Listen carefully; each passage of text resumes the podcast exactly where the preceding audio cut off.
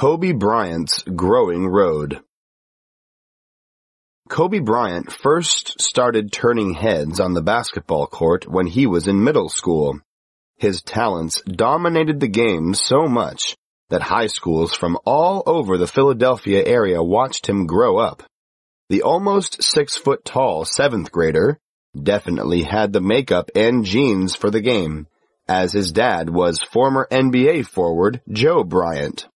Kobe developed his basketball skills under the watchful eye of his father, helping his mission to become a professional basketball player. He worked daily on his game, watching video, playing in the playgrounds, and listening to his father's advice.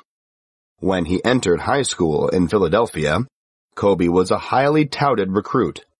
He proved that he had the skills and work ethic to be a star at the next level, and the scouts noticed this.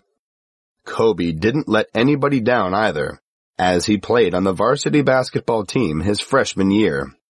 He wouldn't immediately be a superstar though. Rather, it was the countless hours of early morning workouts by himself in the gymnasium that escalated Kobe's talents.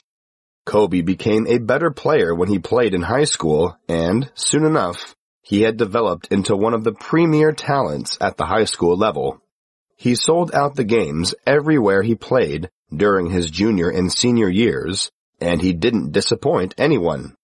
He once packed the school gym so much that it caused a traffic jam on the main highway just outside the school.